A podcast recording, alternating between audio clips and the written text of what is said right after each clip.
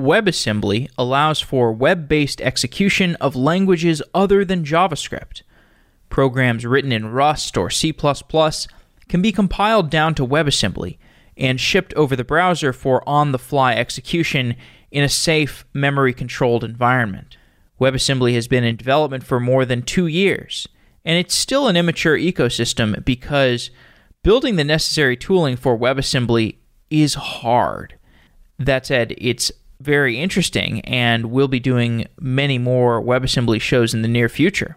Much of the web has been built around JavaScript and the V8 JavaScript engine, which has been tuned to optimize an interpreted language, which is JavaScript. WebAssembly modules are often written in C++ or Rust, which are compiled languages. There are engineering challenges at the edges between this interpreted JavaScript runtime and the precompiled WebAssembly modules. That's definitely a reductive presentation of the difficulties in getting WebAssembly's ecosystem off the ground. There are many more interesting facets, and we'll go into those today. Till Schneidereit is a senior research engineering manager at Mozilla, and he joins the show to discuss the compilation path of WebAssembly and the state of the ecosystem. We have a new Software Daily app for iOS. To become an ad free listener and support the show, you can pay us with $10 a month or $100 a year and listen through the app or listen on softwaredaily.com. The app has been in the store for almost two years, I think, at this point, and we've been iterating on it. At this point, it's got a lot of polish. So the new version of the app is pretty polished and it does a lot for you. Even if you are not paying $10 a month or $100 a year you can download episodes you can search through all of our back catalog you can look at categories you can connect with other people in the community and discuss software engineering topics. And i'd love to know what you think what you'd like to get out of this community based platform for listening to our podcasts and reading our supporting material. You can go to softwaredaily.com, you can check out the app in the iTunes App Store, or just look in the show notes. We're booking sponsorships for 2019. If you're interested in sponsoring the show and airing some ads or working with us on some content, you can go to softwareengineeringdaily.com slash sponsor. And we're hiring two interns for software engineering and business development. If you're interested in either of these positions, you can send me an email with your resume to jeff at softwareengineeringdaily.com with internship in the subject line.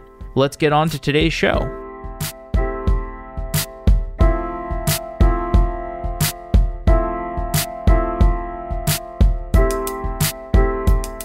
Till Schneidereit, you work at Mozilla. Thanks for coming on Software Engineering Daily. Thank you for having me. I want to talk to you about WebAssembly in a variety of contexts.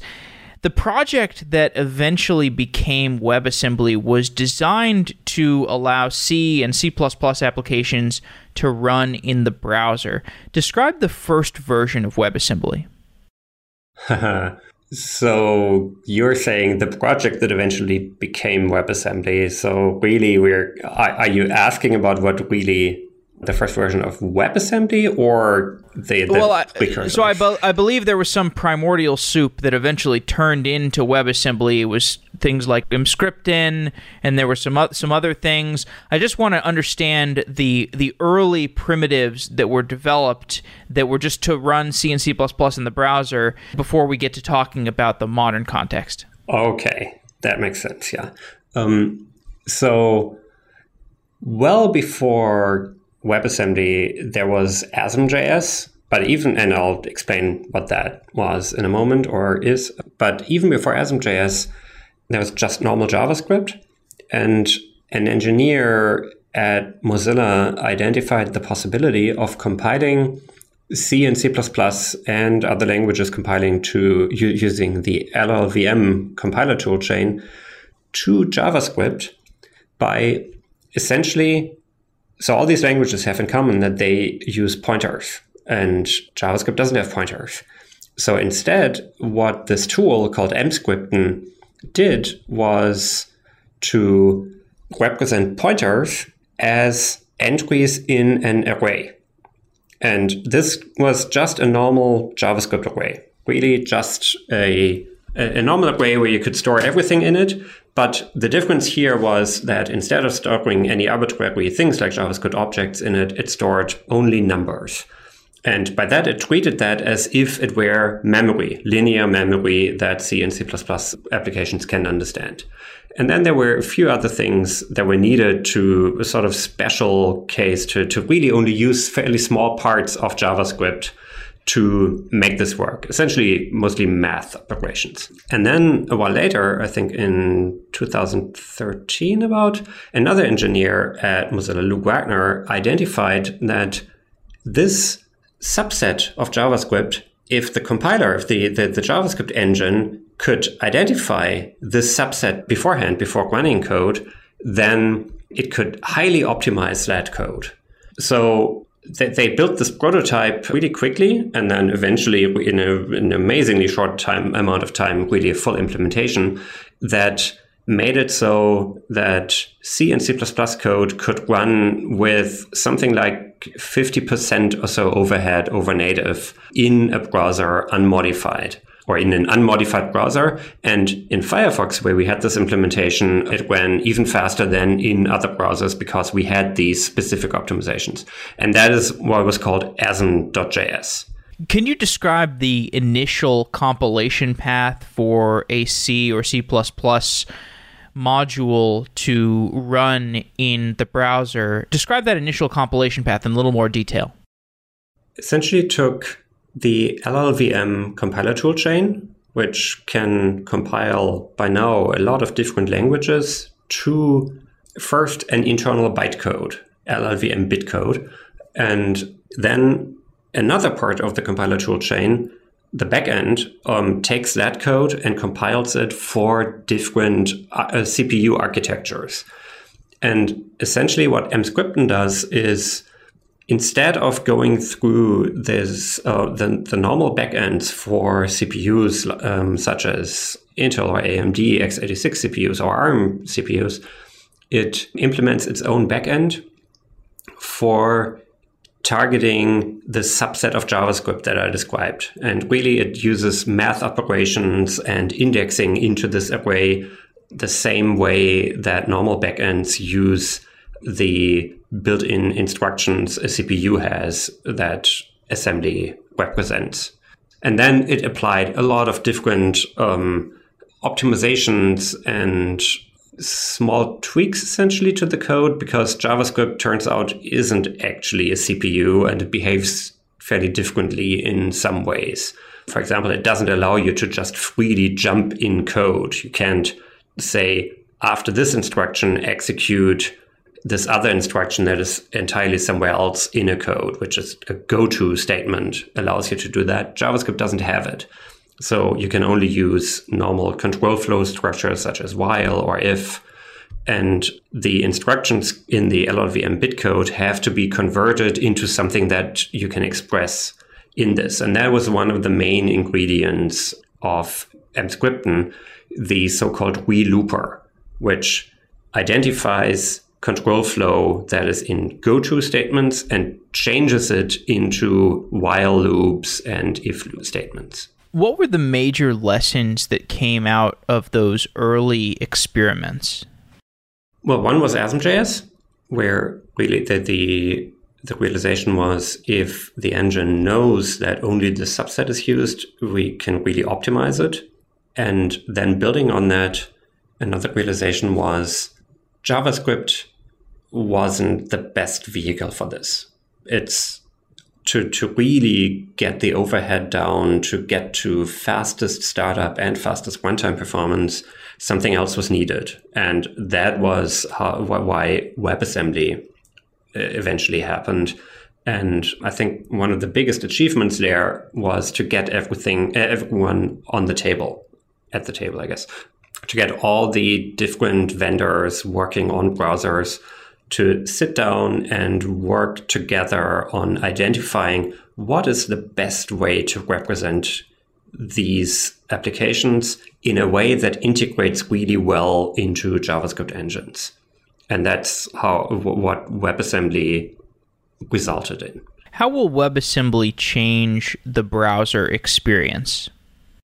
It'll make much more code reuse possible, not only of large existing applications such as AutoCAD, but also of existing libraries where it used to be that you could use the same code in an application compiled for Windows, macOS, Linux, but also Android and iOS, but not on the web. On the web, you had to implement the same functionality in JavaScript. And with WebAssembly, you can reuse the same code. So while mainly your application might still be in JavaScript, parts that you want to reuse might be would be in WebAssembly. And that in itself doesn't immediately change the experience, but I think it'll lead to richer applications because uh, there's just more budget available if you don't have to ha- do a second implementation. And then there's the speed, of course. There are some things where JavaScript's just not the right language to, to use to implement some features, in particular when it comes to processing large amounts of data and being able to use other languages that are better suited for that, like C or Rust, will mean that applications on the web can, in general, become much richer experiences. The first thing you mentioned was code reuse. Describe in more detail what you mean by code reuse.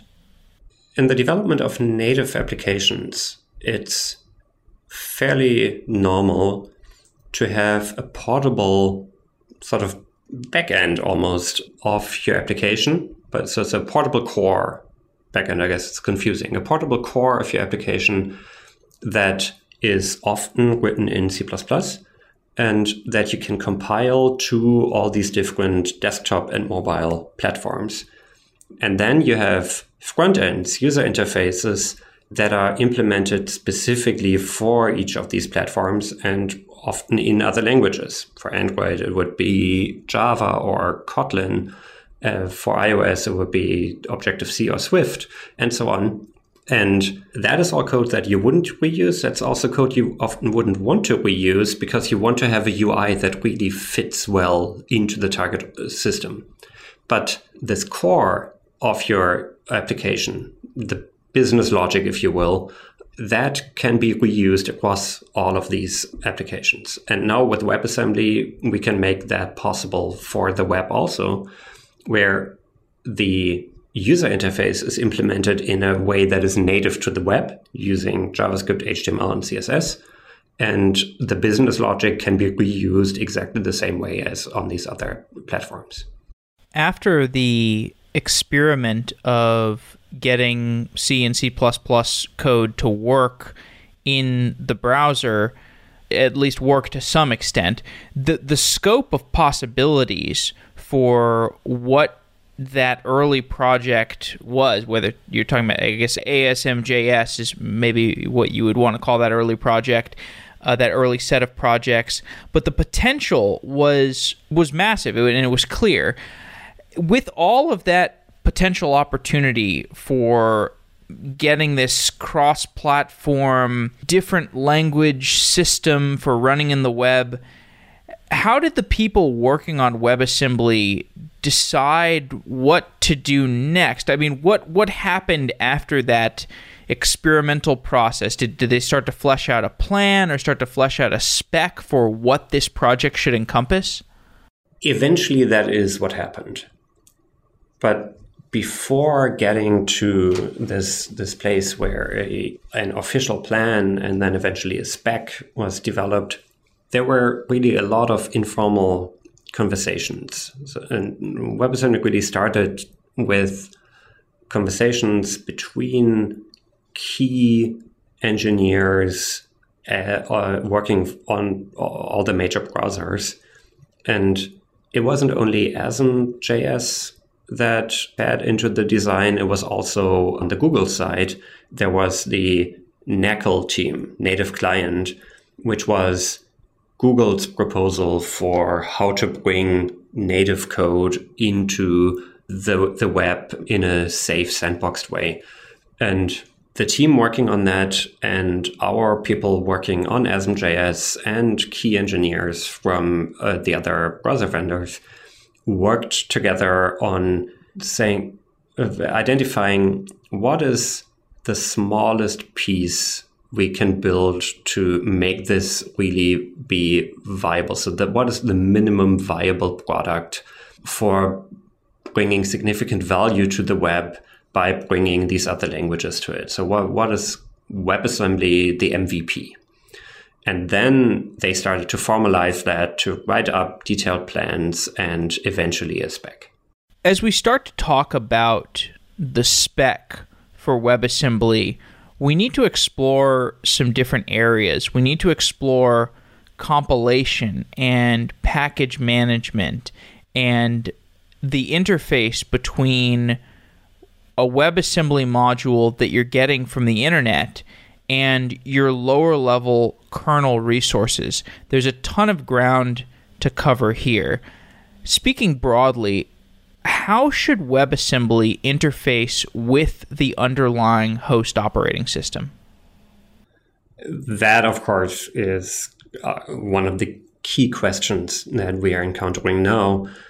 And really, the, the, the important development here is that WebAssembly is now reaching outside the browser. I think a lot of people don't know this, but the people originally designing WebAssembly never meant it to only be used in on the web. And it is in fact carefully designed not to rely on anything that only a web browser would provide. It's not, it doesn't rely on JavaScript running next to it, for example. And we are now taking the um, first big steps towards standardizing what this will look like, what WebAssembly use outside of the browser will look like. And in fact, just uh, by now, about six weeks ago, released a blog post. So Lin Clark wrote a post announcing the WASI system interface for WebAssembly. So WASI stands for WebAssembly System Interface. And that started a standardization process for what exactly this looks like. What does it look like for WebAssembly not to not talk to JavaScript in the browser, but talk to the operating system and ultimately the kernel it is running on. So I request code over the internet all the time. I am just browsing on the internet and I click to a new page and there's going to be code that loads onto my browser. If we compare the request path that code is usually taking in my browser today from coming over the network to running on my operating system, how does that compare to what we will have with a a mature WebAssembly world? I'm not sure if there is a single simple answer to this because WebAssembly will be used in a lot of different places. Oftentimes, it'll not actually run on your machine, but it might run on your behalf on other machines. It could run on an edge server, like it does in the, the, the Fastly CDN, who recently started supporting running WebAssembly on, on their edge servers, where it allows developers of um, internet services to provide richer experiences for you by making these edge uh, requests more dynamic. Or it might run in an IoT device where it might also provide richer interactions with the device and uh, but it might also run on your machine and be, for example, a command line interface tool or eventually a full desktop application. And all of these different paths and quite a few more that will eventually emerge already have different answers to your question. I think for the command line interface, it's perhaps easiest to, to immediately answer that. So we believe that one thing is really important that we keep the security guarantees that WebAssembly has alive while bringing it outside the browser. And that involves not giving these applications running in WebAssembly just full access to your operating system. I'm sure you've heard about these issues with, for example, modules on um, npm.js, uh, npmjs.com, sorry, being modified in malicious ways and stealing people's Bitcoin wallets. And these kinds of things are very hard to secure against if every application by default just has access to all of your files. So the, the WASI system interface is designed in a way where a module or an application written for WASI has to announce beforehand, I need access to these resources and nothing more. And then the runtime enforces that it only gets access to exactly these things and cannot possibly access anything else. And so if something says, I need to be able to do something to files in this specific directory, but and write into that directory, but nothing else, then you can safely execute it as long as you know whatever that application will do in that directory, that is fine. But it can't go to somewhere else on your hard drive and steal your Bitcoin wallet. So the process of downloading things is there are very interesting questions to answer here, and we believe package management is an important um, part of this story indeed. But ultimately, you shouldn't need to worry too much about where something is coming from because you should be able to just say it's it's fine wherever it might come from because it cannot harm me in ways that I can't know beforehand. And this is really like being able to click on a link in a website. You don't need to know beforehand what exactly that website might be because you know that it can't go and read arbitrary files on your machine or install viruses. WebAssembly code could be compiled before it lands on my machine. It could be compiled after it lands on my machine. You could have some kind of streaming compilation system. You could do half compilation before, half after. How should compilation work in the WebAssembly context? That actually does tie closely into these trust um, relationship questions I just described.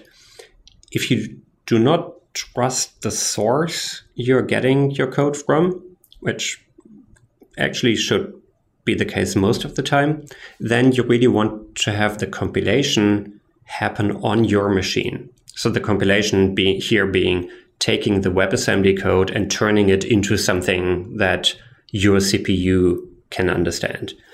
Because otherwise, you lose these security guarantees. You have to trust that whoever compiled it actually did it in a way that still makes it safe. And that's one part. The other part is if it's compiled before landing on your machine, then it's not portable anymore. So you, whoever sends it to you needs to know exactly what your machine looks like, what CPU it has, and to some extent uh, also what operating system you're running. And in most cases, that won't be the case. But if, for example, you are in control of a fleet of devices be it IoT devices, or you're the administrator for a company intranet, or you have edge servers, then you can do the compilation in a centralized way and just send the, the compiled results to all these machines that you can you control and that implicitly have to trust you anyways.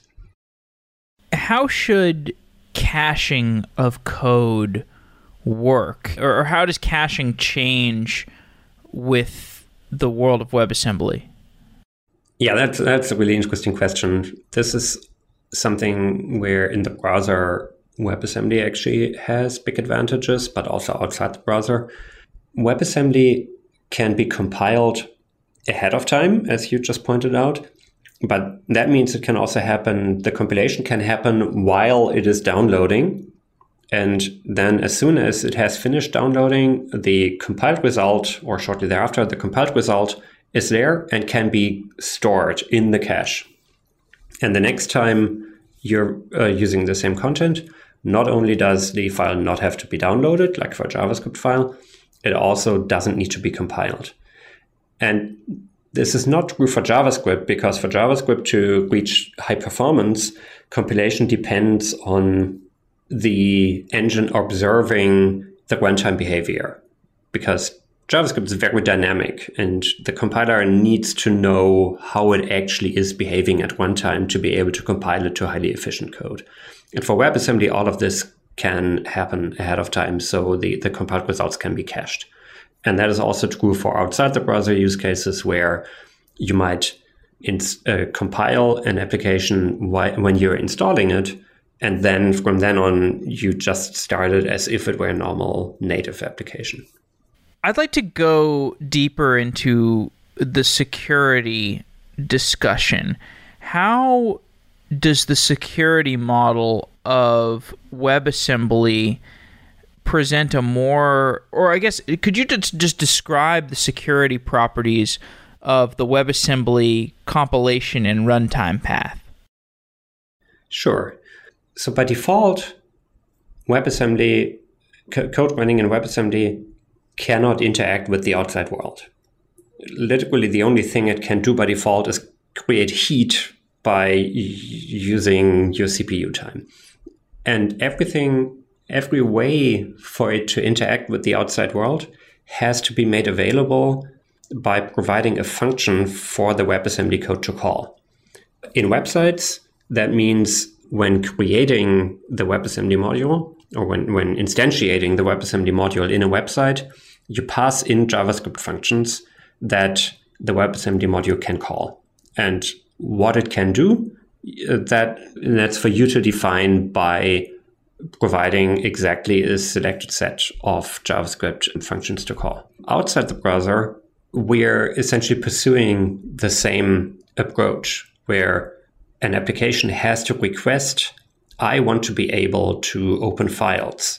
And then the environment it is running in has to decide whether it's fine for that application to be able to open files. And if so, a function is passed in that is similar to a syscall in an operating system kernel, but in this case, a WebAssembly imported function, and that allows you to open files.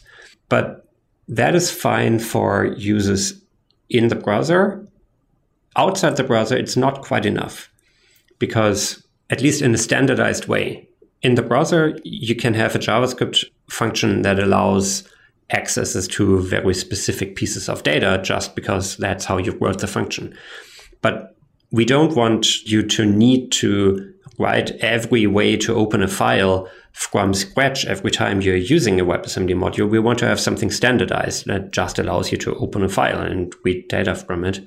But if we were to just allow you full access to the hard drive, then we are back essentially to the same security issues that other um, applications have, because opening a file is something you're almost guaranteed to need. So with WASI, we go a step further.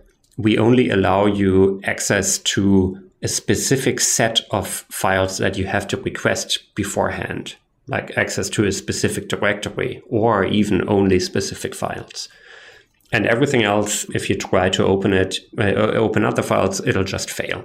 And by that, we are really preserving this property that by default, the application just can't do anything. And it wants to do, it needs to let you know about. And you need to be able to say, oh, am I actually okay with this application being able to do this?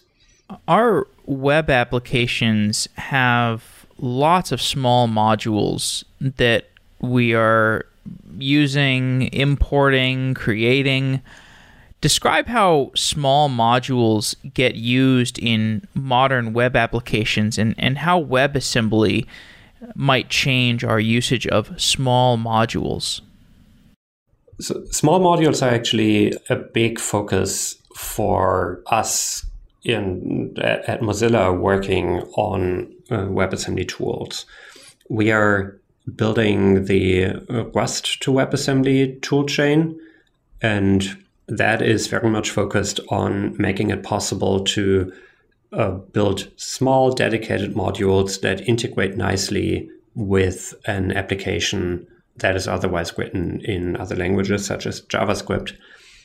And we are working on making that as seamless as possible so that you can really focus on the languages you're using instead of on the configuration and integration issues between those languages. It, we are making it so that this is as seamless as possible. And one big factor there is WebAssembly functions can only be called passing in numbers and returning a single number. Soon it'll be multiple numbers that can be returned, but ultimately it's still, for now, all just numbers.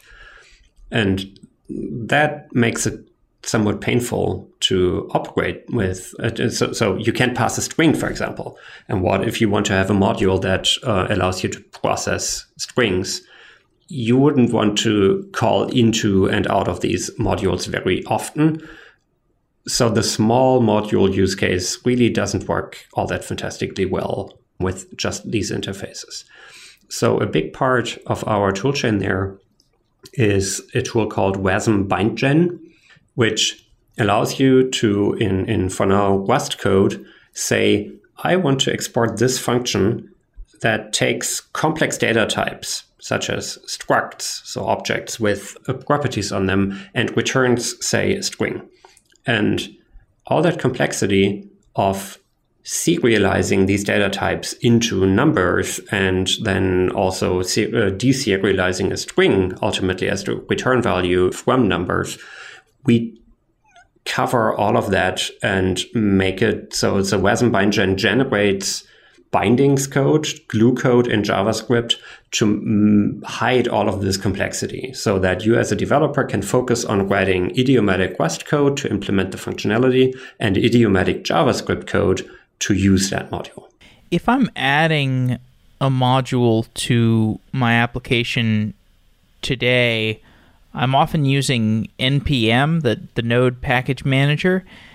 How does that import process or the package management process change in the WebAssembly world? That really depends on the language you're using.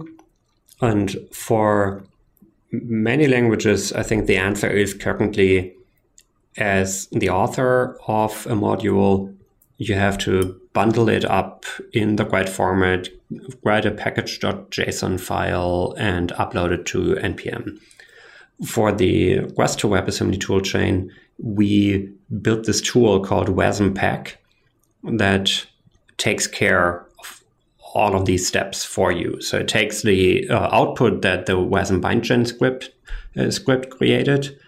In fact, it even invokes uh, WASM BindGen and the Rust compiler in all the right way and creates something that also has a package.json file and that is ready for uploading to npm.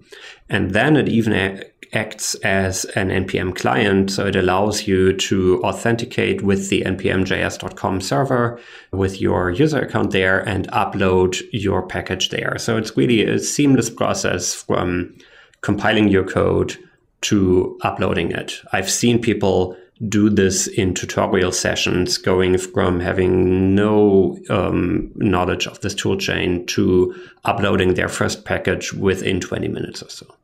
I'd like to revisit the lower level part of this conversation. Our WebAssembly applications are interfacing with lower level host operating system resources. There is this project, the WebAssembly system interface. Tell me more about that interface.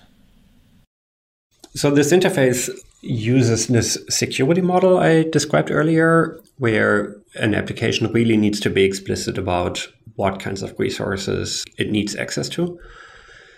And that is one of the, the, the most important features of it.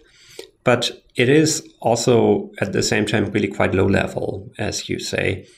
So it's in many ways modeled on the POSIX interface, the portable operating system interface for Unix. um, which is an old standard for what op, um, system interfaces look like. And it allows you to open files, read from them, write to them, open sockets, and all of these things. And we are implementing many of the same features, but with this always with this security in mind.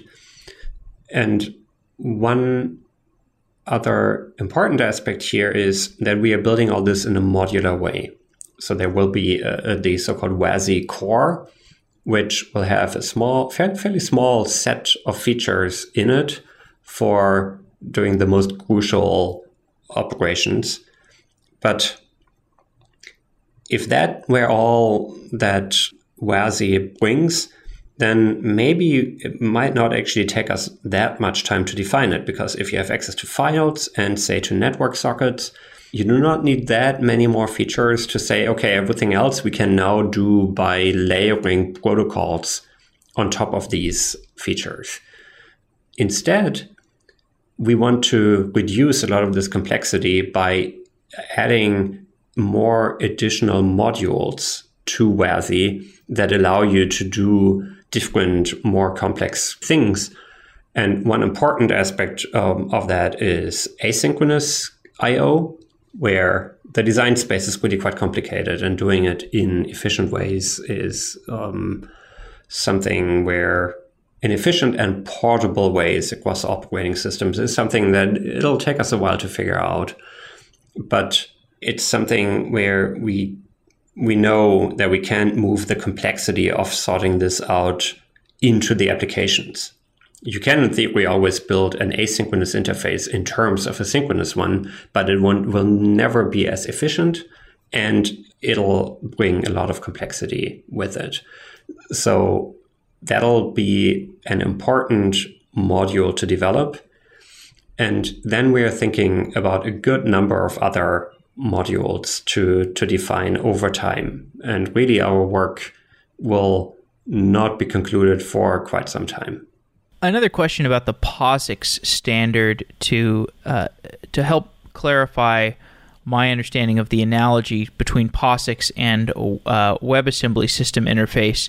So correct me where I'm wrong. So I think the POSIX standard is useful because you have, for example, a browser, a web browser will run on like my Chrome browser runs on my Mac OS. I also have a, a Chrome browser on my mobile phone. There's a Chrome browser on a Linux machine that I have. And when the browser makes a request to open a file, for example, or open a folder, because a browser has to do that, a browser interfaces with the lower level file system, those calls are made in a POSIX standards compliant request language. And the reason that's useful is because it allows the person who is writing the browser to just think in terms of these abstractions like I'm opening a file or I'm opening a folder and it allows a decoupling of the browser developer and the underlying operating system developer so that if I develop the process of opening a file for my browser, you know, I just I just call out to opening a file, and then the uh, underlying operating system takes care of that. You know, Mac OS will implement under opening a file in one way, and Chrome operating system implements it another way, and Linux implements that another way. They, there's freedom in the implementation of the underlying POSIX implementation first of all, is there anything you want to add to that description of the POSIX standard? I think that actually pretty uh, covers it pretty well. So no. Okay, so help draw the analogy between that POSIX standard and what WebAssembly seeks to do with the WebAssembly system interface. On the level you just described, the goals are very similar, with the addition that we really aim for full independence from operating systems after having compiled things. So POSIX allows you to have a uh, portable code, but an application that you compiled to for Linux won't run on macOS. And even if the source code is fully portable, and even if the, the, the POSIX syscalls you're using are all the same, there are still that there are differences in how applications work, how, how the startup sequence for applications work works, and a number of uh, other important aspects where there are just incompatibilities. And WASI needs to work the same everywhere. And that includes in the browser, for example. And there are by now at least five or six different implementations of the core of WASI that we so far have defined. And they all work very differently. So I think we have proven this out quite well that we can design this interface in a highly portable way. You work at Mozilla. The skills of a WebAssembly engineer are in high demand. What is it about Mozilla that keeps you there? I believe that there is no better place to to to advance these technologies we are working on than Mozilla and to make that make sense. I a, a lot of what we're doing around WASI is about uh, ultimately protecting users. It's you, you you shouldn't risk having your personal data be stolen from your hard drive by running some arbitrary application, and you should be able to have your experiences be be richer and be more tailored to your needs by having dynamic content run for you in all kinds of different places.